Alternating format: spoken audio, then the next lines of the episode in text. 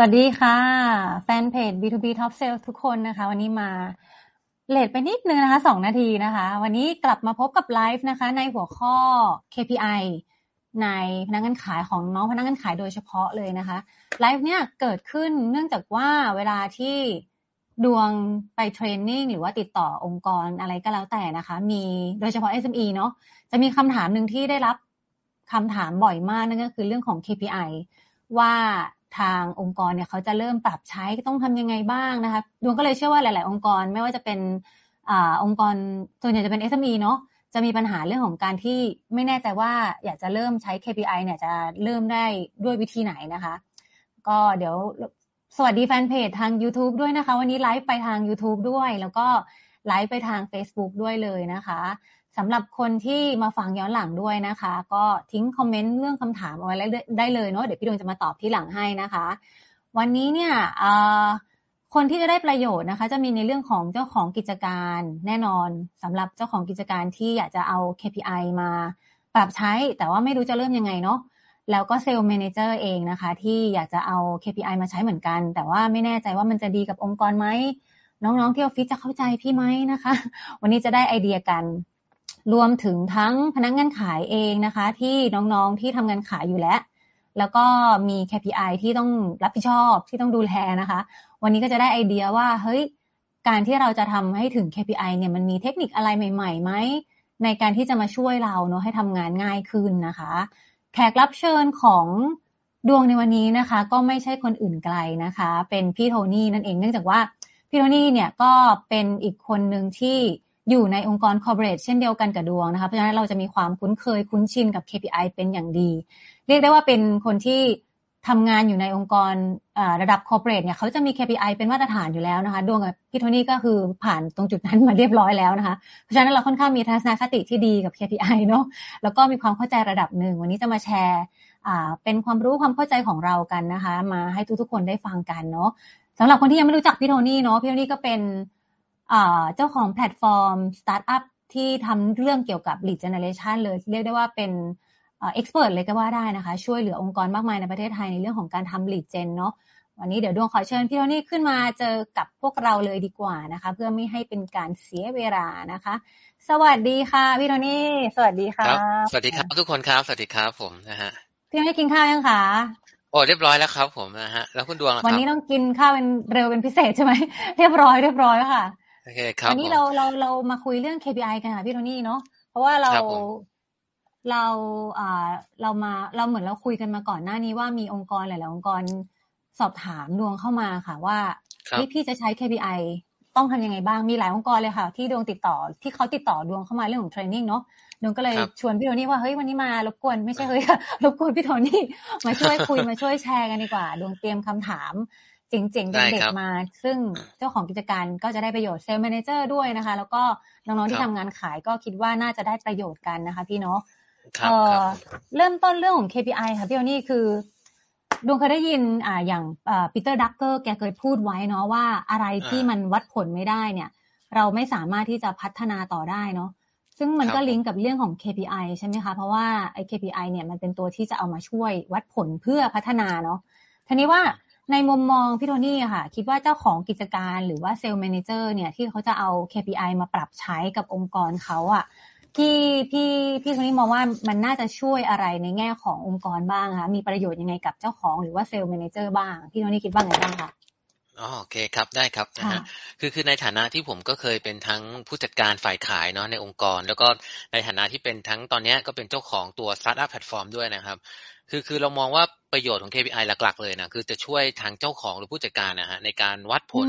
หรือวัดประสิทธิภาพการทำงานของพนักงานใช่ไหมฮะเราเราบอกว่าอย่างนี้ดีกว่าคือเพราะถ้าเกิดสมมติเป็นพนักงานขายถูกไหมครับเพราะว่า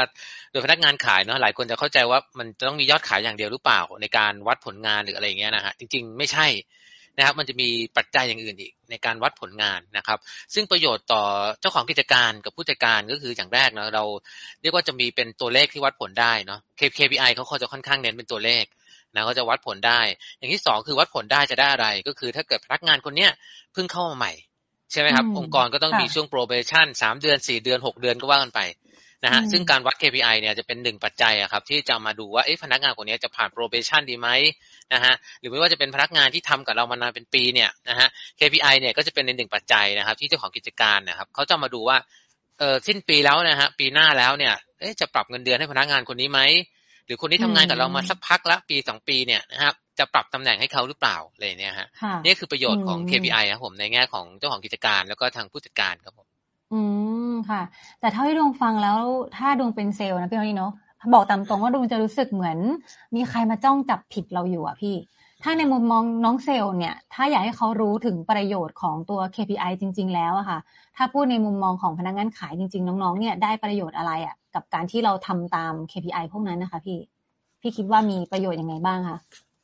อืมโอเคโอเคอืมมองมองอย่างนี้ค่ะแล้วกันเนาะก็คือจริงๆอะทางทางผมเองก็ได้เข้าไปคุยกับเอ่อทางพนักงานหรือลูกน้องแหละนะฮะอืมค่อนค่อนข้างใกล้ชิดเนาะเราเราต้องบอกว่า ถ้าเกิดเราเป็นพนักงานขายเนี่ยเราอยากจะให้มองว่า KPI เนี่ยมันเป็นเรียกว่าสิ่งที่วัดผลหรือวัดผลงานของเราได้ชัดเจนเนาะเวลาเราทำงานถึงบริษัทถึงจุดจุดหนึ่งถูกไหมครับไม่ว่าเราจะทำงานถึงครึ่งปีปีหนึ่งหรือหลายปีนะครับ สิ่งที่เราจะเป็นการพิสูจตัวเอง นะฮะให้กับบริษัทด้วยว่าเอ๊ะเราทำผลงานอะไรได้บ้างในหกเดือนหรือหนึ่งค่ะปีที่ผ่านมา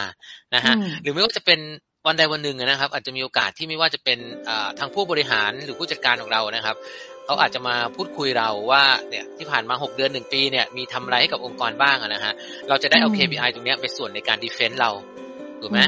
ว่าหัวหน้าครับหัวหน้าคะอันนี้คือหป้นึ่องงกันสองสามตัวสี่ห้าที่เราได้ทำ ใช่ครับ KPI เนี่ยอยากจะให้มองว่าเป็นสิ่งที่ช่วยเราในการที่เราจะสามารถโชว์ผลงานให้กับบริษัทได้เนาะไม่อยากให้มองว่ามันคือการที่มาจ้ำจี้จ้ำชัยหรือมาเคี่ยวเข็นเราอะไรเงี้ยครับ อืมอืมจริงจริงๆค่ะ แล้วก็อีกอย่างหนึ่งหลัก ๆ คือดวงมองว่ามันเป็นเหมือนไกด์ไลน์ด้วยนะคะพี่โทนี่เนาะโดยเฉพาะน้องๆที่เข้าทำงานใหม่ ๆ ถ้าเกิดว่าเลือกองค์กรที่มี KPI ให้เราทำตามเนี่ย เหมือนน้องไม่ต้องคิดอะไรมากเลยนะพี่เนาะ ทำตาม KPI แล้วเราก็จะถึงเป้าหมายเพราะเขาเหมือนคิดมาแล้ว มีผู้บริหารระดับสูงเขาคิดมาให้เราหมดแล้วว่าเฮ้ยคุณทำตามนี้สิ แล้วคุณจะทำเป้ายอดขายได้ตามที่เราแพลน หรือว่าตามวิชั่นของบริษัทถูกไหมคะเนาะครับมันก็เป็นผลดีกับน้องใหม่เนาะแต่อาจจะมีปัญหานิดนึงกับเซลล์ที่มีประสบการณ์ หรือว่าไม่เคยผ่านงานผ่านองค์กรที่มี KPI ถูกไหมคะ ก็มาอยู่ดีๆมาปรับให้เขาใช้เนี่ยก็อาจจะแบบเนาะนิดนึงเนาะ แต่อย่างที่พี่โทนี่บอกเลยค่ะ อยากให้มองว่ามันเป็นตัวช่วย อยากให้มองว่ามันเป็นตัวเสริมนะคะ เพราะฉะนั้นองค์กรก็ได้ประโยชน์นะคะ เท่าที่ฟังแล้วก็น้องๆที่เป็นพนักงานขายแน่นอนก็ได้ประโยชน์โดยตรงถ้าครับทำแล้วทำตามเนาะแล้วก็เอามาเป็นตัวชี้วัดตัวเองด้วยนะพี่โทนี่เนาะทีนี้ว่ามันมีมันมีคำถามที่ที่ลูกค้าดวงถามดวงบ่อยละค่ะ แต่ดวงอยากได้มุมมองพี่โทนี่นิดนึงว่าอ่ามีพอมีตัวอย่างไหมคะหลังอย่าง KPI หลัก ๆ ที่เขาใช้กันแบบมาตรฐานสากล ที่พี่โทนี่น่ะน่าจะเคยผ่านเคยการใช้มาด้วยเหมือนกันพี่โทนี่พอมีแนะนำบ้างไหมคะ KPI หลักมีๆมีที่น่าจะครับเอามาปรับใช้ได้เนาะมีครับค่ะผมผมได้ทำเป็น list ตัวอย่างอะเนาะ KPI ที่ที่ผมอืมเคยทำมานะในช่วงของค่ะไม่ว่าจะเป็นที่ที่เคยทำเป็นผู้จัดการนะครับในบริษัทข้ามชาติอืมหรือไม่ว่าจะเป็นณตอนเนี้ยฮะที่ผมต้องมาบริหารทีมงานในบริษัทสตาร์ทอัพเนาะก็จะว่าทุกคนน่าจะเห็นเห็นตัวหน้าจอถูกไหมครับนะฮะเออเออคือต้องบอกว่าอย่างนี้ครับว่า KPI ของเซลล์นะฮะจริงๆเรา พูดถึง KPI ที่เป็นตัวเลขก่อนแล้วกันเนาะนะฮะอืมเราค่ะเราวัดได้หลายมุมมองถูกไหมครับ อย่างที่เรียนนะฮะว่าหลาย ๆ คนเนี่ยเข้าใจผิดว่าเป็นเซลล์เนี่ยต้องวัดยอดขายอย่างเดียวอืมนะฮะแต่จริงๆคือคือไม่ใช่นะครับ ต้องบอกว่าจริงๆเนาะมันมีปัจจัยภายนอกหรือหลาย ๆ อย่างที่ทำให้มุมมองการวัด KPI เนี่ย เราควรจะดูจุดอะไรที่ที่มากกว่ายอดขายนะครับอืมอะสมมุติเรามาลองดูทีละข้อก่อนเนาะข้อแรกก็คือการหา lead ใหม่ในแต่ละอาทิตย์ ใช่ไหมครับ คือถ้าเกิดเราเราเป็นเซลล์เนาะหรือไม่ว่าเราจะเป็น inside sale นะน้องๆบางคนอาจจะเป็น inside sale หรือ tele sale ถูกไหมฮะแต่ต้องมีจำนวน lead lead เนี่ยก็คือแล้วแต่บริษัทเนาะที่จะจำกัดความว่าจะเป็น lead ได้ยังไง อย่างเช่นอ่าอืมโทรไปแล้วลูกค้ามีความสนใจ มีงบประมาณมีอะไรเงี้ยโทรไปสักสิบคออาจจะเป็น lead สักห้าคอนะครับนะฮะเราเราก็นับเป็น lead นะครับ ซึ่งอันเนี้ยเป็นยกตัวอย่างว่าในแต่ละอาทิตย์เนาะเราทำงานกันห้าวันถูกไหมครับเอ่อค่ะองค์กรหนึ่งอะนะฮะก็ยกตัวอย่างว่าอาจจะตั้งเป้าว่าควรให้ได้สิบ lead ต่ออาทิตย์อืม นะฮะแล้วในแง่ของการวัด KPI เนี่ยผู้จัดการกับเจ้าของกิจการนะครับเขาจะดูที่ช่องขวาสุดก็คือที่เป็น actual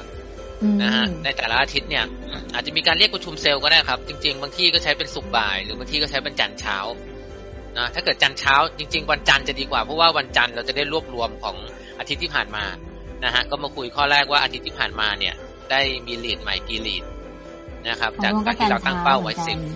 อืมใช่ใช่ครับผม ยังเฟรชอยู่ยังเฟรชอยู่นะฮะอย่าง KPI ที่สองครับก็อาจจะเป็นในส่วนของการนัดมิ팅นะกับลูกค้าใหม่นะฮะสังเกตว่าผมจะมี new meeting นะกับ follow up meeting ถูกไหมฮะ new meeting ก็คือว่าเป็นลูกค้าที่เราไม่เคยนัดเข้ามาก่อนเลย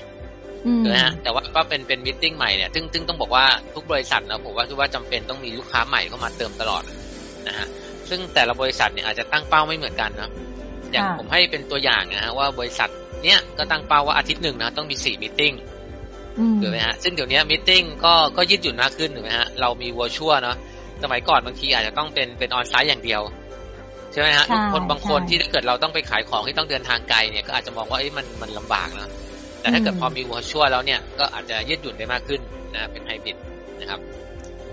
นะซึ่งซึ่งการวัด new meeting นะฮะก็วัดง่ายๆครับ ก็นับเลยจำนวน meeting มีเท่าไหร่ แล้วก็เป็น meeting ใหม่ที่เป็นลูกค้าที่เราไม่เคยนัดมาก่อนนะครับส่วนส่วนอีกอันหนึ่งนะครับผมก็จะเป็น follow up meeting นะ follow up meeting เนี่ยมันต่างกับ new meeting ยังไงครับ มันต่างตรงที่ว่า follow up เนี่ยคือเป็นการนัด meeting จากลูกค้าที่เราเคยนัดแล้วนะจะเห็นได้ว่าเราเป็นนักขาย B2B ถูกไหม business to business ส่วนใหญ่ที่เรามาฟังไลน์นี้อะไรเงี้ยนะฮะ เราจะเห็นว่าการขาย B2B ใช่ไหมครับ ส่วนใหญ่มันไม่ได้จบด้วย meeting เดียวใช่ไหมฮะส่วนใหญ่อาจจะต้องมีในแง่ของที่ว่าเป็น meeting อื่นๆก็มาด้วยหรืออะไรเงี้ยนะฮะก็อันนี้ก็คือเรียกว่า follow up meeting คือต้องมีการ follow up หลังจาก meeting แรกไปแล้ว อาจจะเป็นการเข้าไปขอเดโมสินค้า อ่า หรือการอาจจะนัด meeting เพื่อขออธิบาย proposal หรืออะไรพวกนี้นะฮะซึ่ง follow up meeting โอเค ก็อาจจะมีตัวเลขที่ลดน้อยลงไปนิดนึงนะอย่างเคสเนี้ยตั้งว่า follow up meeting สามครั้งต่ออาทิตย์ อะไรขนาดนี้นะครับ อืมอ่า แล้วก็ปัจจัยข้อสี่นะก็คือ close sale นะ close sale นี้ ก็ก็จริง ๆ ก็คนส่วนใหญ่ก็ดูอันนี้กันแหละว่าเป็นเซลล์ถูกไหมเป็นเซลล์ก็ต้องทำหน้าที่ในการปิดการขายแหละเพียงแต่ว่าโอเคแน่นอนว่า B2B เนาะอาจจะไม่ได้ปิดอาจจะไม่ได้วัดเป็นรายอาทิตย์ถูกไหมอาจจะไม่ได้เหมือน B2C นะอาจจะวัดเป็นรายเดือนแล้วกันบางที่วัดเป็นรายไตรมาสนะถ้าเกิด sales cycle เยอะสูงเนี่ยก็ในเคสนี้ก็คือต่อเดือนก็ก็ให้อยู่ที่สองราย นะครับ แล้วก็มาวัดกันเลยว่ามีการได้ PO จากลูกค้า ลูกค้าเซ็น contract เท่าไหร่ในแต่ละเดือนที่ผ่านมานะครับนะฮะส่วน KPI สุดท้ายนะก็คือในแง่ของการ update sales report ถูกไหมอันนี้มันจริง ๆ อันนี้มันก็จะอิงกับที่ผ่านมาถูกไหมว่า new lead ต่ออาทิตย์ new meeting ต่ออาทิตย์ หรือ close sale ต่อเดือนเนี่ยเอ๊ะอันนี้อันนี้จะวัดจากตรงไหนหลัก ๆ ก็คือต้องมาดู sales reportถูกไหมซึ่งถ้าเกิดเซลล์ที่ขยันเนี่ย ก็จะมี KPI มันไม่มีที่ดูเนาะค่ะเราเราอาจจะมีวิธีหลายแบบฮะเดี๋ยวเดี๋ยวตอนหลังจะมีพูดถึงว่า sales report เราทำได้หลายแบบนะ แต่ว่าก็ก็ถ้าเกิดเซลล์ที่ขยันมีวินัยเนี่ยเรียกว่าร้อยเปอร์เซ็นต์ accuracy หมายถึงว่า จริงๆบริษัทเราคาดหวังนะ คือหมายถึงว่าสมมติ โอเค ยกตัวอย่างอาจจะประชุมเซลล์ตอนจันเช้าถูกไหมแต่บางทีผู้บริหารก็อาจจะอยากดู report วันศุกร์เย็นๆหรืออะไรเงี้ยเขาก็คาดหวังว่าเซลล์ควรจะอัปเดตให้เรียบร้อยก่อน นะเขาอาจจะไปดูใน Excel ในระบบ CRM อย่างเงี้ย ซึ่งเขาก็คาดหวังว่ามันควรจะถูกต้องร้อยเปอร์เซ็นต์นะ อย่างเช่นลูกค้ามิเนี่ยมิ팅ไปแล้ว แล้วมิ팅ครั้งที่สองจะเป็นยังไง แล้วก็จะปิดการขายได้ประมาณวันไหนเดือนไหน อะไรแล้วขนาดเนี้ย ส่วน actual เนี่ย ที่ยกตัวอย่างมา 80%ก็คืออาจจะเป็นประมาณว่า เออเขามองว่ามันมันแม่นยำแค่80%อีก 20%มันอาจจะแบบไม่ได้อัปเดตเรื่อง next step เออวันผิดมันอาจจะผ่านมาแล้ว หรือโปรเจกต์นี้อาจจะแบบ pending แต่ก็ยังในใน sales report ยัง active อยู่อะไรเงี้ย อืมค่ะดีไอตัวไอตัวอัปเดต sales report นี่คือบางองค์กรมีปัญหาว่าน้องๆ ไม่ค่อยอัปเดตค่ะ อันนี้เป็นตัวอย่างที่พี่โทนี่คือเอาเอาไปใช้จริง ๆ ก็คือเอามาอยู่ใน KPI มันเลย มันจะได้อัปเดต ให้เห็นความสำคัญเนาะเรียกเรียกว่าจะได้ให้เห็นความสำคัญถึงการอัปเดตเซลล์เนาะพี่โทนี่เนาะคือต้องเสริมเสริมอย่างนี้ฮะคือต้องบอกว่าอย่างนี้ครับ บางบริษัทเนี่ยทำไมถึงต้องเอาเรื่องอัปเดต sales report มาใน KPI เพราะว่าถ้าเกิดไม่เอาเรื่องนี้มานะ ต้องบอกว่าเซลล์ส่วนหนึ่งแล้วกันนะผมไม่กล้าบอกว่าส่วนมากแค่แค่ไหนอะเซลล์ส่วนหนึ่งอาจจะไม่อยากอัปเดต report อาจจะบอกว่าเอ้ยเนี่ยวันๆไปหาลูกค้าโทรหาลูกค้านัดประชุมก็เหนื่อยแล้วทำไมต้องมาทำ sales report อีกถูกไหมอ่าเพราะฉะนั้นเจ้าของกิจการก็เลยว่าเอ้ยเอ้ยอย่างนั้นก็อัพก็ใส่ไปเลยอย่างเช่นอันนี้มี KPI กี่ข้อห้าข้อถูกไหมข้อหนึ่งอาจจะสมสมมติ weight เท่ากันแล้วกันเนาะแต่ความเป็นจริงอาจจะไม่เท่ากันสมมติ weight ข้อละยี่สิบเปอร์เซ็นต์ ก็เท่ากับว่าเอ้ยเนี่ยถ้าเกิดสมมติเซลล์สองคนเนี้ยในบริษัทถูกไหมไม่ยอมอัปเดตเซลล์รีพอร์ตเลย อาจจะทำทุกอย่างได้ดีอย่างเงี้ยก็แสดงว่ามิส KPI ไปยี่สิบเปอร์เซ็นต์ละอ่า เพราะฉะนั้นนี่เป็นทิปอย่างหนึ่งของเจ้าของกิจการว่าการอัปเดตเซลล์รีพอร์ตอะไรอย่างเงี้ยควรจะใส่ไปใน KPI ด้วย เพื่อจะให้เซลล์แบบเห็นความสำคัญว่าเขาจะได้อะไรได้อินเซนティブได้คอมมิชชั่นได้การเลื่อนตำแหน่งได้การขึ้นเงินเดือนอะไรอย่างเงี้ยนะอ่าจริงจริงค่ะ เพ ราะราะฉะนั้น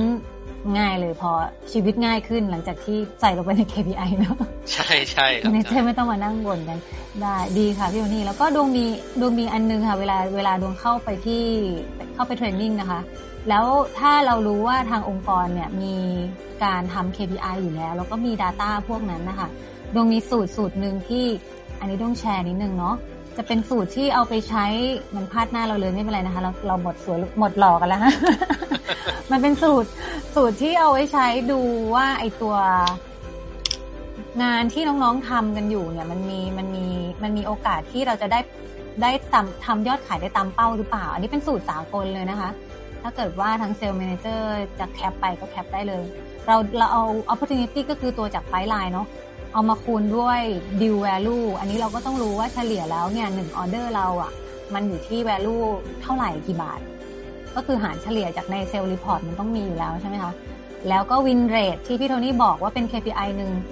น้องๆจะดูได้ว่าติดต่อไป 10 เจ้า แล้วสามารถปิด PO ได้กี่เจ้า อันนี้ก็จะเป็นข้อมูลที่เอามาใส่ตรงนี้นะคะ แล้วหารด้วย length of sales cycle ก็คือเราจะรู้จากตัว KPI หรือว่าจากตัว report เนี่ยว่า หนึ่ง pipeline ที่เปิดขึ้นมาเนี่ย เราใช้เวลาในการติดต่อจนได้ PO เนี่ยนานกี่นานกี่เดือน นานกี่วันนะคะ ก็หารด้วยจำนวน sales cycle เลย แล้วก็จะออกมาเป็นยอดขาย เพราะฉะนั้นถ้าถ้าตอนที่ดวง consult เนี่ยอยากที่จะเพิ่มยอดขายอะไรสักตัวหนึ่ง sales manager ก็คุยง่ายแล้วว่าเฮ้ยมาเพิ่มตรง pipeline opportunity ไหมให้เรามี opportunity มากขึ้น หรือว่ามา training สิทำให้ sales cycle มันสั้นลงได้เราเรามีวิธีคุยไหมอะไรอย่างเงี้ยค่ะ นี่คือการนำไปใช้ถ้าเกิดว่าเซลล์มี KPI แล้วก็มีตัว Data ที่ดีนะคะพี่โทนี่เนาะอันนี้ก็เป็นสูตรสูตรหนึ่งดวงแชร์เพิ่มเติมนะคะ อาจจะไม่ได้มีเวลาคำนวณให้ดูเนาะแต่ให้เห็นให้เห็นประโยชน์แล้วกันว่าไอตัวที่เรา KPI ที่เราจะทำที่เรามีแล้ว Data ที่เราเก็บเนี่ย มันสามารถที่จะเอามา plan งานอะไรได้อีกอย่างหลายอย่างมากมายนะคะ มันไม่ใช่มาเป็นตัวแค่มามอนิเตอร์เซลล์ว่าให้ทำงานคุ้มเงินไหมเนาะเริ่มเห็นคุณค่ากันบ้างหรือยังคะน้องๆเซลล์เนาะผู้ประกอบการเขาเห็นเห็นอยู่แล้วแหละดวงว่านะคะ แต่คนที่น่าจะไม่ค่อยเห็นแล้วก็เข้าใจผิดน่าจะเป็นน้องเซลล์ที่ทำงานขายแหละ เราเรามองผิด เพราะว่าอาจจะเป็นด้วยหลาย ๆ อย่างเรื่ององค์กรเขาสื่อสารผิดก็ว่าได้นะคะทีนี้เนาะทีนี้ดวงดวงเราเราเราเราพูดกันมาสักพักหนึ่งแล้วทีนี้ ดวงเขาดวงคิดว่ามีคนที่คิดในเรื่องของ KPI ในแง่ลบค่อนข้างเยอะ หรือว่าเอาไปใช้ผิดค่อนข้างเยอะพี่โอนี่จากประสบการณ์ที่มีความวอร์ดมาอย่างยาวนานระยะหนึ่งเลยเนาะไม่ต้องบอกอายุกันนะคะที่นี่มีข้อระวังอะไรไหมคะ ในการที่องค์กรองค์กรหนึ่งเนี่ยจะเอา KPI ไปปรับใช้ในองค์กร เราไม่สามารถที่จะเลือกมั่วๆได้ถูกไหมคะะ เดี๋ยวเราอาจจะพูดเรื่องหลักการในการเลือกเนาะแต่ว่ามันมีข้อควรระวังอะไรไหมคะพี่โอนี่จากประสบการณ์ที่ผ่านมาที่เห็นคนเอาไปใช้ถูก เอาไปใช้ผิด มีข้อควรระวังอะไรไหมคะโอเคได้ได้ครับ ก็นี่เดี๋ยวให้ให้เป็นไกด์แล้วกันว่าผมเป็นคน Gen X อะเนาะเดี๋ยวจะพอเดาอายุกันนะครับใช่พี่เจนเจนเจนวายใช่ที่คุณดวงบอกแล้วก็ก็ก็ความบอดในวงการระดับหนึ่งนะคืออย่างนี้ครับผมผมต้องบอกว่า ผมผมจะให้ trick บางข้อเนาะในการ set KPI นะครับ ก็คืออย่างแรกนะครับ ก็คือมันต้องเรียกว่า realistic อะมีความเป็นไปได้อย่างสมมติอย่างอย่างหน้าที่แล้วถูกไหมที่คุณดวงได้แชร์เนี่ยเขาบอกว่าอาทิตย์หนึ่งก็คืออะไรอะหาได้สิบ lead ถูกป่ะ ก็คือวันหนึ่งสอง lead ถูกไหมฮะอ่าแต่ถ้าเกิดบางองค์กรเนี่ยบอกว่าโอ้อาทิตย์หนึ่งคุณต้องหาสักสามสิบ lead ยี่สิบ lead อย่างเงี้ยนะฮะซึ่งถ้าเกิดเป็นองค์กรที่เอ่ออาจอาจจะเป็นเรียกว่าเป็น enterprise หน่อยหรือเป็นเป็น B2B ที่สินค้าเราไม่ใช่ขายได้ง่าย ๆ เนี่ยถูกไหมฮะการที่เราจะโทรครั้งแรกให้ลูกค้า accept เลยเนี่ยบางทีลำบากเนาะ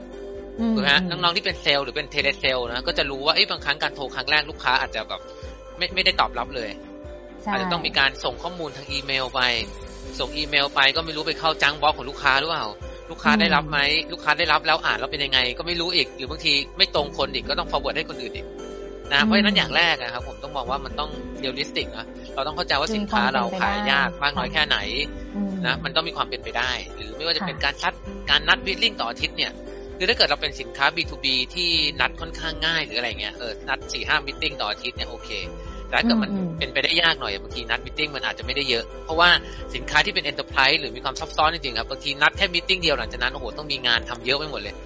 ต้องติดต่อประสานงานกับทีม technical ต้องไปหาข้อมูล ต้องทำอะไรให้ลูกค้าเนี่ยนะฮะหรือไม่ว่าจะเป็นการปิดการขายเนาะบางบริษัทที่ปิดโปรเจกต์แบบเป็นหลายล้านหรืออะไรเงี้ยบางที quarter หนึ่งก็ปิดแค่หนึ่งสองโปรเจกต์ก็คือว่าเพียงพอละ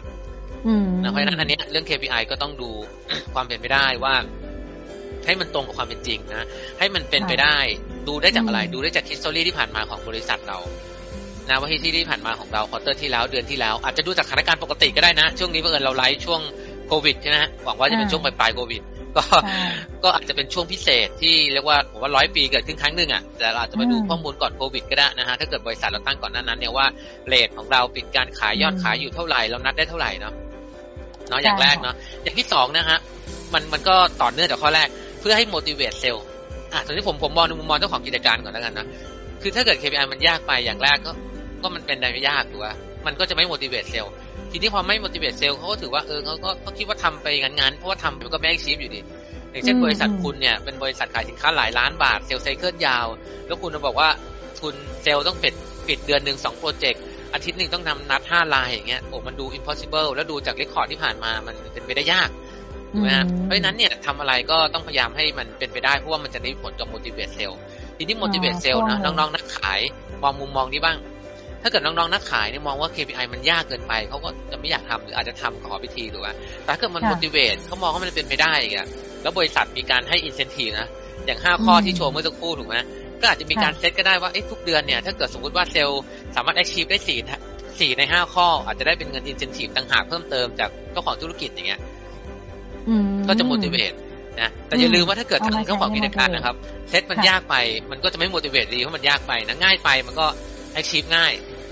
แต่ถ้าเกิดกลางๆอะเออมันก็จะรู้สึกเออ motivate น้องเซลล์ก็จะชอบว่ารู้สึกอยากทำให้มันถึง เพราะว่าทำถึงแล้วได้ incentive ได้อะไรพวกเนี้ยนะฮะอันเนี้ยมันก็จะเป็นเป็นตัวอย่างเนาะหรือเป็น guideline ในการของการเซตตัว KPI อะครับ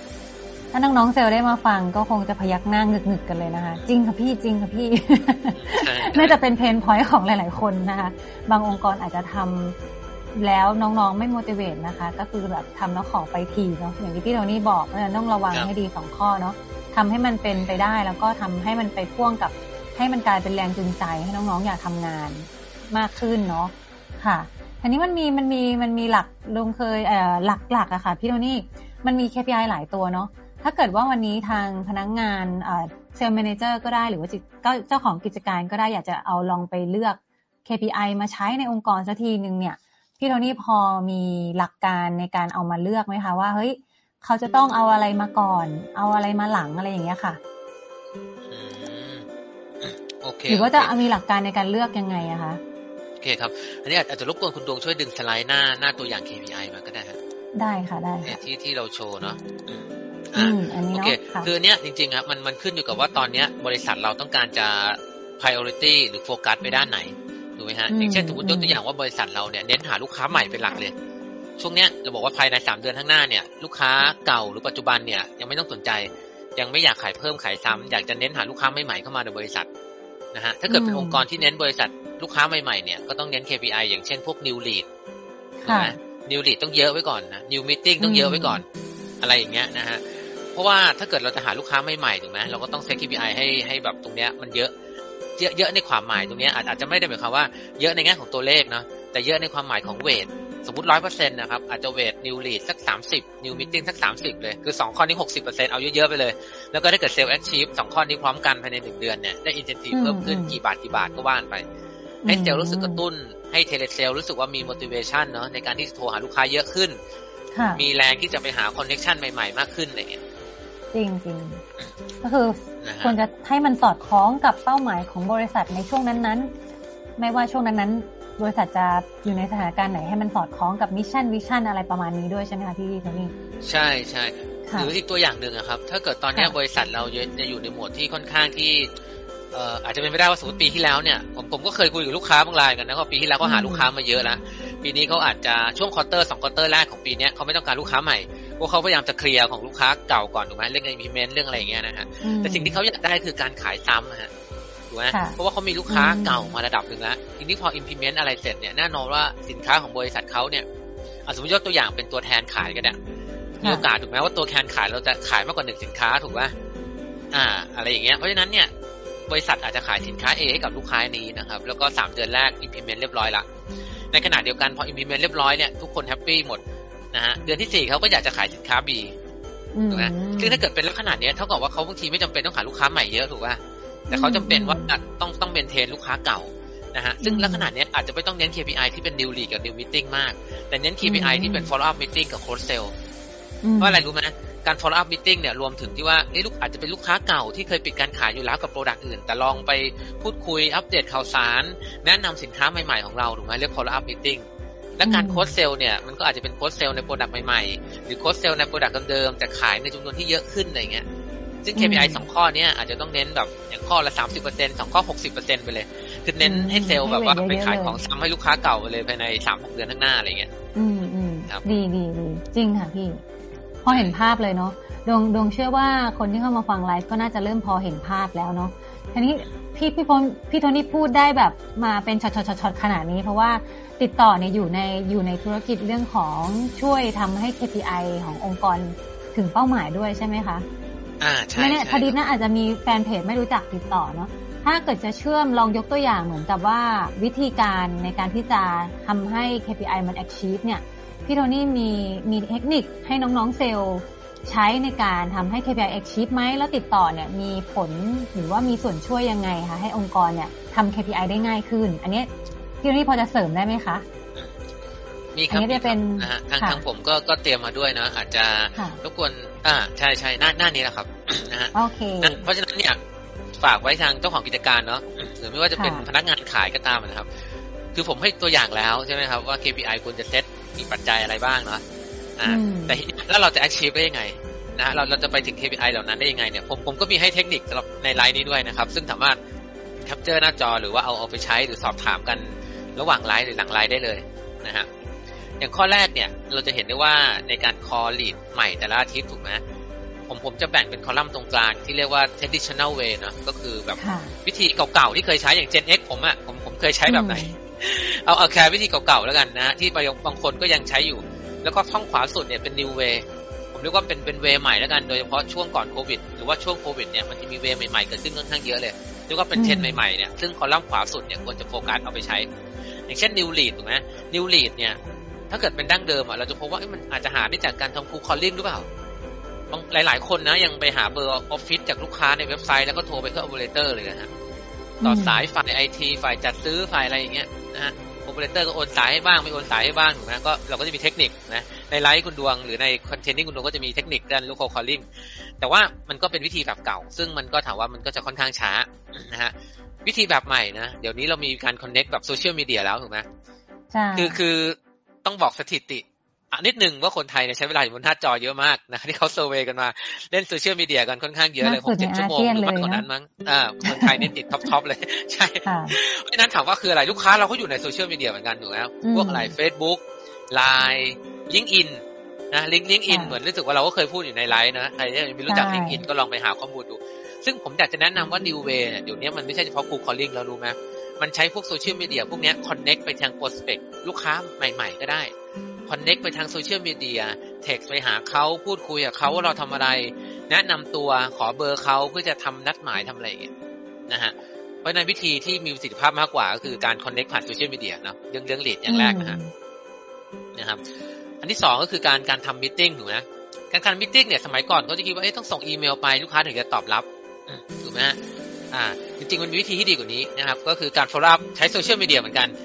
แต่ follow up ด้วยโซเชียลมีเดียนะแทนที่จะใช้แค่อีเมลแค่อะไรความหมายคืออย่างเงี้ยบางทีอีเมลบริษัทนะลูกค้าอาจจะไม่ไม่ได้เช็คบ่อยหรือบางทีอีเมลเขาได้รับเยอะแต่บางทีพวกโซเชียลมีเดียนะพวกไลน์พวกลิงก์อินหรืออะไรพวกเนี้ยเฟซบุ๊กก็มีบ้างนะ ผมเห็นบางคนก็ใช้ Facebook คุยกันธุรกิจเนี่ยบางทีเขาติดประชุมอาจจะไม่ได้อยากอ่านอีเมล แต่บางทีมันเด้งมาทางไลน์เด้งมาทางลิงก์อินอย่างเงี้ยเขาก็ตอบนะผมก็เห็นนักขายหลาย ๆ คนได้นัดกับลูกค้าด้วยการคอนเน็กผ่านโซเชียลมีเดียคอลอัพผ่านโซเชียลมีเดียพวกนี้ฮะนะฮะ ส่วนวิธีที่สามเนาะวิธีที่สามก็คือการทำ follow up meeting ถูกไหมครับ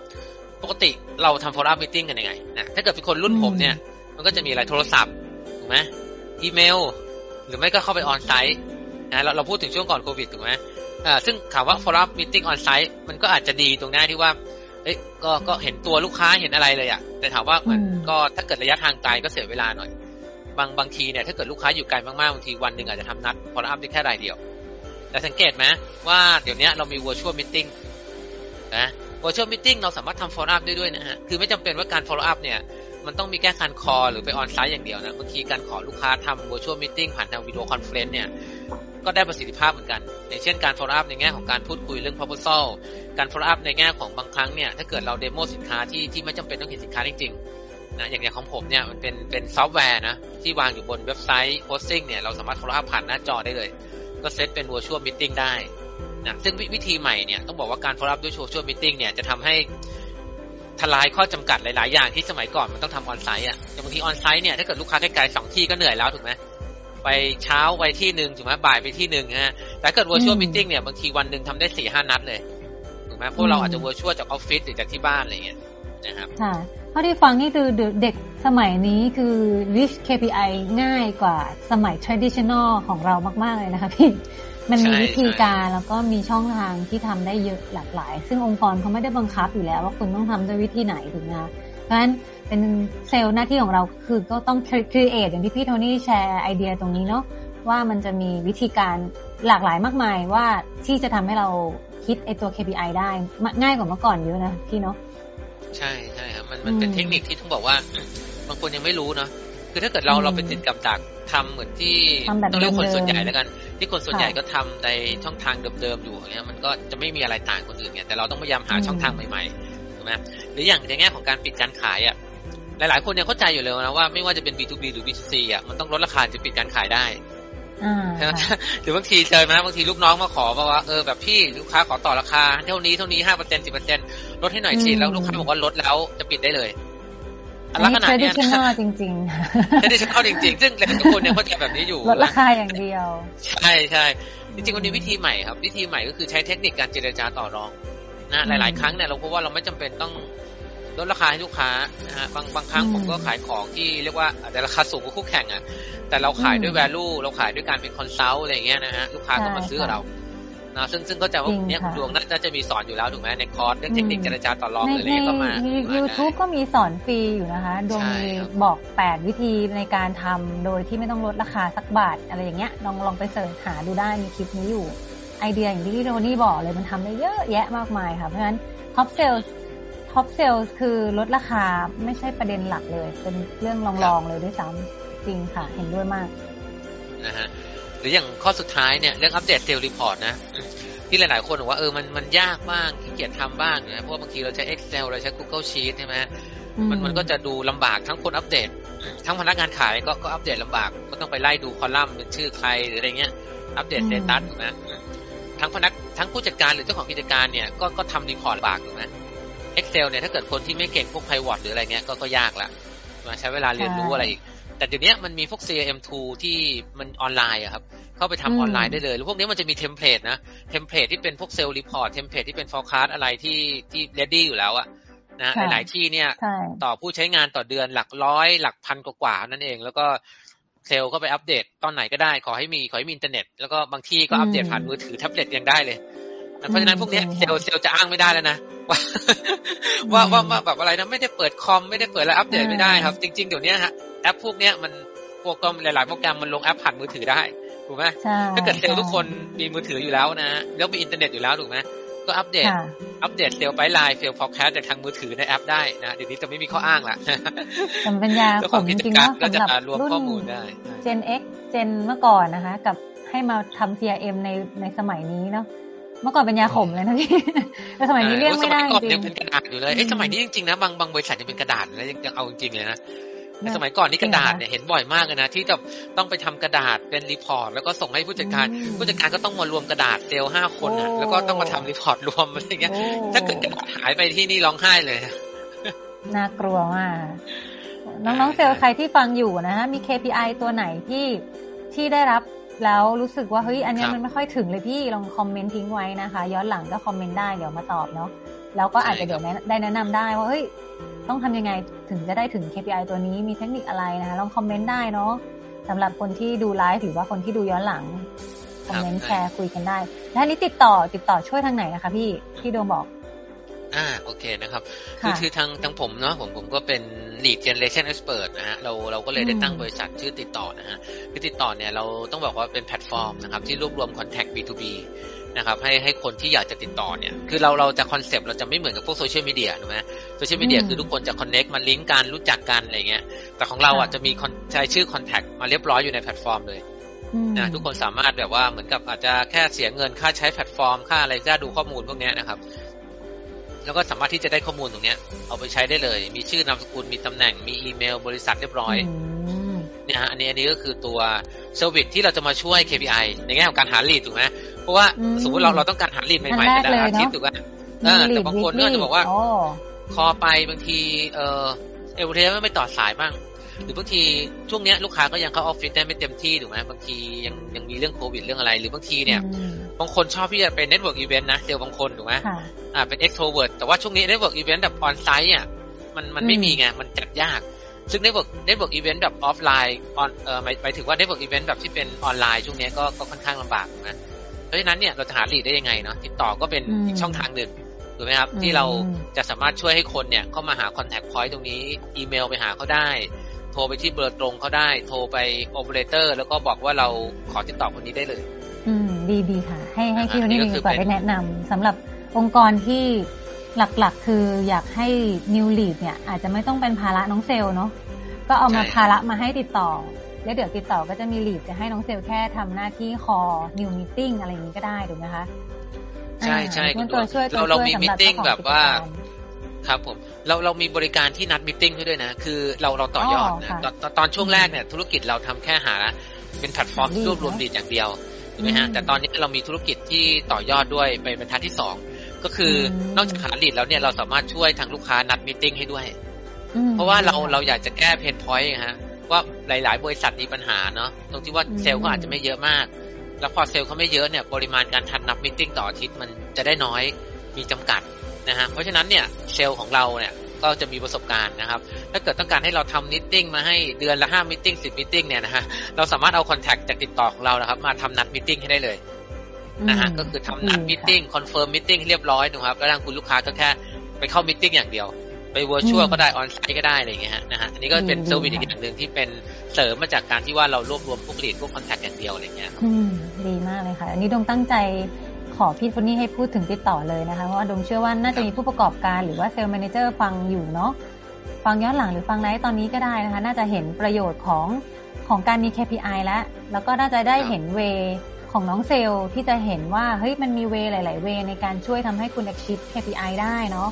ในส่วนของ tool อย่างติดต่อเองด้วยนะคะดวงก็รู้สึกว่ามันลิงก์กันอะ่ะ ก็เลยให้พี่โทนี่มาช่วยแชร์นะคะ ในในส่วนของ new lead หรือ new meeting ตัวนี้ติดต่อของพี่โทนี่ก็ช่วยได้แน่นอน ไลฟ์วันนี้ของเราจะไม่ยาวมากนะพี่โทนี่เนาะหลักๆ อยากจะให้มาองค์กรหรือว่าน้องเซลล์เนี่ยมาปรับทัศนคติมาปรับจูนนิดนึงว่าเฮ้ย KPI มันไม่ได้แย่งที่คิดนะ แล้วมันมีประโยชน์กับเรามาก ถ้าองค์กรเอาไปใช้ในแบบที่ถูกนะคะพี่โทนี่ดวงสรุปสรุปทั้งหมดที่เราวันนี้เราคุยกันมาเนี่ย เราทำให้เห็นว่าไอ้ KPI เนี่ยมันเหมือนมาเป็นตัวหนึ่งเพื่อ guideline เรานะคะ ให้องค์กรเนี่ย มี tool อะไรบางอย่างให้น้องเซลล์ให้น้องพนักงานขายเนี่ย ทำงานได้เพื่อให้มันไปตรงตามเป้าหมายตาม vision ตาม mission ของบริษัทก็แล้วแต่นะคะ นี่คือ tool นี่คือเป้าหมายหลักแรก ๆ ไม่ใช่มาเพื่อจะจ้องจับผิดหรือว่ามาเพื่อจะได้ดูว่าเฮ้ยเซลล์มันทำงานคุ้มค่าเงินไหมอันนี้ไม่ใช่ ถ้าองค์กรยังคิดแบบนี้อยู่นะพี่เนาะแล้วสื่อสารแบบนี้ทำให้ลูกทำให้พนักงานขายรู้สึกแบบนี้ KPI ในบริษัทนั้นก็จะบอกได้เลยว่าไม่ไม่มีประโยชน์นะคะเนาะ น้องเซลก็จะทำงานให้มันถึง KPI ไปตามวันๆแบบขอไปทีแบบไม่มีคุณภาพนะคะเพราะฉะนั้น KPI มีหน้าที่ในการส่งเสริมสิ่งที่น้องเซลล์ทำได้ดีอยู่แล้วให้ดีขึ้น แล้วมาดูว่าอะไรที่น้องเซลล์ทำไม่ดียังไม่ถึง KPI ก็มาพัฒนามาปรับปรุงมาช่วยเหลือกันนะคะ แล้วทั้งหมดทั้งมวลเนี่ย KPI จะมีประโยชน์มหาศาลเลยสำหรับทั้งองค์กรแล้วก็สำหรับตัวน้องเซลล์ด้วยนะคะ เพราะฉะนั้นยังมีประโยชน์นะคะสำหรับองค์กรที่สนใจเนาะ ก็วันนี้พี่โทนี่มีอะไรเสริมไหมคะไลฟ์วันนี้ดวงจะไม่ได้นานมาก เพราะว่าอยากจะเอามาเป็นแชร์เป็นทริคระหว่างที่เราไม่ได้เจอกันทั้งสองอาทิตย์เนาะที่นี่มีอะไรเสริมสำหรับองค์กรที่ต้องการเริ่มใช้ KPI แล้วก็สำหรับน้องเซลล์ด้วยไหมคะที่ยังรู้สึกไม่ดีกับ KPI อยู่ค่ะพี่โอเคโอเคก็ก็ฝากไปทิ้งท้ายแล้วกันเนาะสำหรับสองมุมมองแล้วกันเนาะก็คืออันแรกก็คือเป็นมุมมองของหมวกคนที่เป็นเจ้าของกิจการนะฮะก็อยากจะให้บอกว่า KPI ก็ควรจะมีความเป็นไปได้เนาะอย่าตั้ง KPI ที่สูงเกินไปเลย คือเข้าใจแหละว่าผมผมก็เป็นเจ้าของกิจการผมก็เข้าใจว่าเดี๋ยวนี้มันต้องมีการเรียกว่าต่อสู้แล้วกันเพื่อให้ได้รายได้เข้ามาในองค์กรถูกไหมจะถามว่า KPI มันมันต้องมีความเป็นไปได้อะเพราะว่าถ้าเกิด KPI มันสูงไปก็เซลล์เขาก็หรือพนักงานคนอื่นในในสายงานอื่นด้วยก็ตามนะเขาก็จะเฉยเฉยกันถ้าเกิด KPI เราตั้งให้มันดู challenge เหมือนเพิ่มความเป็นไปได้ แล้วอย่างที่สองนะครับ อย่างที่บอกว่าต้องต้องดูว่าตอนนี้เราอยากจะเน้นหาลูกค้าใหม่ เน้น maintain ลูกค้าเก่า หรือเน้นส่วนไหนแล้วก็ตั้ง KPI ช่วงนั้นเนี่ยอาจจะเป็น quarter นั้นเนี่ยเพิ่ม KPI อันนั้นให้เยอะไปเลย แล้วก็ถ้าเกิดใครถึงก็อาจจะมีเป็นรางวัลเป็น incentive อาจจะไม่ต้องแบบรูปเงินตัวเงินอย่างเดียวก็ได้ถูกไหมมันมีอย่างอื่นหลายอย่างที่จะเป็นรางวัลให้ได้หรืออะไรเงี้ยหรือถ้าเกิดบางองค์กรผมก็เห็นแบบว่าใคร achieve KPI สามสี่ quarter ติดกันเนี้ยเราให้เลื่อนตำแหน่งเลยจากเซลเป็น senior อย่างเงี้ยก็มีเหมือนกันคือบางทีมันจูงใจด้วยหลายแบบไงเรื่องตำแหน่งเรื่องอะไรอย่างงี้ถูกไหม อ่านี่สำหรับเจ้าของกิจการถูกไหมครับทีนี้สำหรับอันที่สองนะคือสำหรับน้องๆที่เป็นเซลล์ telesales หรืออะไรเงี้ยครับก็ก็อยากจะให้มองว่าเนี่ย KPI มันไม่ใช่สิ่งที่จะมาบีบเรากดดันอะไรอย่างเงี้ยถูกไหมแต่อย่างที่บอกว่าเป็นสิ่งที่เอ่อจะวัดเรามากกว่า คือต้องบอกว่าถึงจุดหนึ่งอะเราเราคนอยากจะรู้นะว่าเราทำ contribution เราทำผลงานอะไรให้กับบริษัทมากน้อยแค่ไหน อันเนี้ยมันจะเป็นสิ่งที่เราจะสามารถรับรู้เอาแวร์ไว้ได้เนาะเพราะมันมีเอกสารที่เป็นรีพอร์ตถูกไหมครับอ่า แล้วถ้าเกิดถึงจุดจุดหนึ่งเนี่ยเราต้องการจะอ่าก้าวเข้าไปในตำแหน่งหน้าที่การงานที่ดีขึ้น หรือไม่ว่าจะเป็นที่ว่าจะไปทำงานที่อื่นหรือก็ตามหรืออะไรอย่างเงี้ยครับถ้าเกิดเรามีการ achieve KPI นะครับมีการสร้างผลงานที่ดีนะครับ มันจะเป็นสิ่งที่เราติดตัวตลอดไปนะในอาชีพนักขายที่เราต้องอยู่อีกสิบยี่สิบปีเนี่ยอันนี้มันจะผลงานที่เราจะภูมิใจตัวเองด้วย แล้วก็จะเป็นผลงานที่เราสามารถอาจจะเขียนไว้ในประวัติโปรไฟล์ของเราได้ด้วยอะไรอย่างเงี้ยเวลาที่เราอาจจะ กรณีที่อนาคตเราอาจจะต้องไปคุยกับนายจ้างที่ใหม่นะเพราะฉะนั้นทุกคนอยากจะให้นักขายเนี่ยมองว่า KPI เป็นสิ่งที่ดีนะแล้วก็เป็นสิ่งที่เรียกว่าสามารถ defend เราได้พิสูจน์ผลงานเราได้อ่าแล้วก็ที่สำคัญที่สุดเนี่ย KPI มันจะทำให้เรามีรายได้ที่เยอะขึ้นถูกไหมเพราะว่ายิ่งถ้าเกิดเรา achieve KPI ได้เยอะ เราปิดยอดขายได้เยอะแน่นอนองค์กรส่วนใหญ่มีค่าคอมมิชชั่นถูกไหมเราก็จะยิ่งได้คอมมิชชั่น มากกว่าแค่เงินเดือนประจำอย่างเดียวด้วยนะครับนักขายก็อยากจะให้ปรับทัศนคติปรับอะไรใหม่นะครับ ให้มีความรู้สึกที่ดีต่อ KPI มากขึ้นนะครับดีเลยค่ะ เพราะฉะนั้นยินดีด้วยนะคะกับน้องๆที่อยู่ในองค์กรที่มี KPI เนาะแล้วก็กับองค์กรที่กำลังจะเอา KPI เข้ามาใช้นะคะหวังว่าถ้าเกิดว่าน้องๆในองค์กรได้ฟังคลิปนี้แล้วก็อาจจะเปลี่ยนทัศนคติกับ KPI ใหม่เนาะรวมทั้งองค์กรเองด้วยนะคะ ที่อยากจะเอา KPI ไปใช้ คิดว่าวันนี้น่าจะได้ไอเดีย แล้วก็ เอาไปเป็นจุดเริ่มต้นในการศึกษาข้อมูลต่อได้นะคะพี่พี่โทนี่เนาะเพราะฉะนั้นไลฟ์วันนี้น่าจะประมาณนี้นะพี่โทนี่เนาะขอบคุณทุกคนมากนะคะ ถ้าเกิดว่ามีคำถามอะไรนะคะอินบ็อกซ์มาคุยกันได้กับดวงกับพี่โทนี่เดี๋ยวจะช่วยตอบนะคะ ในเรื่อง KPI แล้วก็เรื่องการขายอื่นๆเนาะสำหรับไลฟ์ครั้งหน้าเดี๋ยวดวงเกริ่นเป็นน้ำจิ้มนิดนึงค่ะไลฟ์ครั้งหน้าเดี๋ยวเราจะทำไลฟ์สนุกๆกันนะคะสำหรับน้องๆเซลติดตามกันเลยนะคะ หรือว่าเจ้าของกิจการที่ต้องการมีสคริปต์ในการขายเจ๋งๆ ซึ่งจริง ๆ แล้วมันเป็นสิ่งที่เราทำ consult ดวงกับพี่โทนี่เนี่ยทำ consult ให้องค์กร แล้วก็จะมีจัด class training public อยู่แล้วนะคะ ในการช่วยออกแบบสคริปต์อะไรเงี้ยเดี๋ยวไลฟ์ครั้งหน้าจะแอบเอาเทคนิคที่ใช้ในเรื่องของการทำสคริปต์การทำโคคอหรือว่าเป็นสคริปต์ในการ follow up มาให้ทุกๆคนได้ลิ้มชิมรสแล้วก็ลองไปฝึกกันนะพี่โทนี่เนาะลองจองพี่โทนี่ในไลฟ์ครั้งหน้าอีกรอบหนึ่งนะคะครับครับผมโอเคแล้วจองอีกหลายรอบได้เลยครับหลายรอบเลยได้ค่ะยินดีค่ะ รับปากแล้วนะคะพี่ ได้ครับ โอเค เพราะฉะนั้นไลฟ์วันนี้นะคะวันนี้เราจบเร็วมากๆเลยนะจะได้ทุกคนไปได้พักผ่อนกันนะคะ ในวันพฤหัสแบบนี้ ขอบคุณพี่โทนี่มากๆนะคะ แล้วก็ขอบคุณแฟนๆ B2B Top Sale ด้วยที่แวะมาติดตามชมกันนะคะ มีอะไรก็คอมเมนต์แล้วก็อินบ็อกซ์มาคุยกันได้เนาะแล้วพบกันใหม่อีกไลฟ์ครั้งหน้านะคะสวัสดีค่ะพี่โทนี่บ๊ายบายค่ะทุกคนพบกันครั้งหน้าครับสวัสดีครับสวัสดีครับบ๊ายบายครับ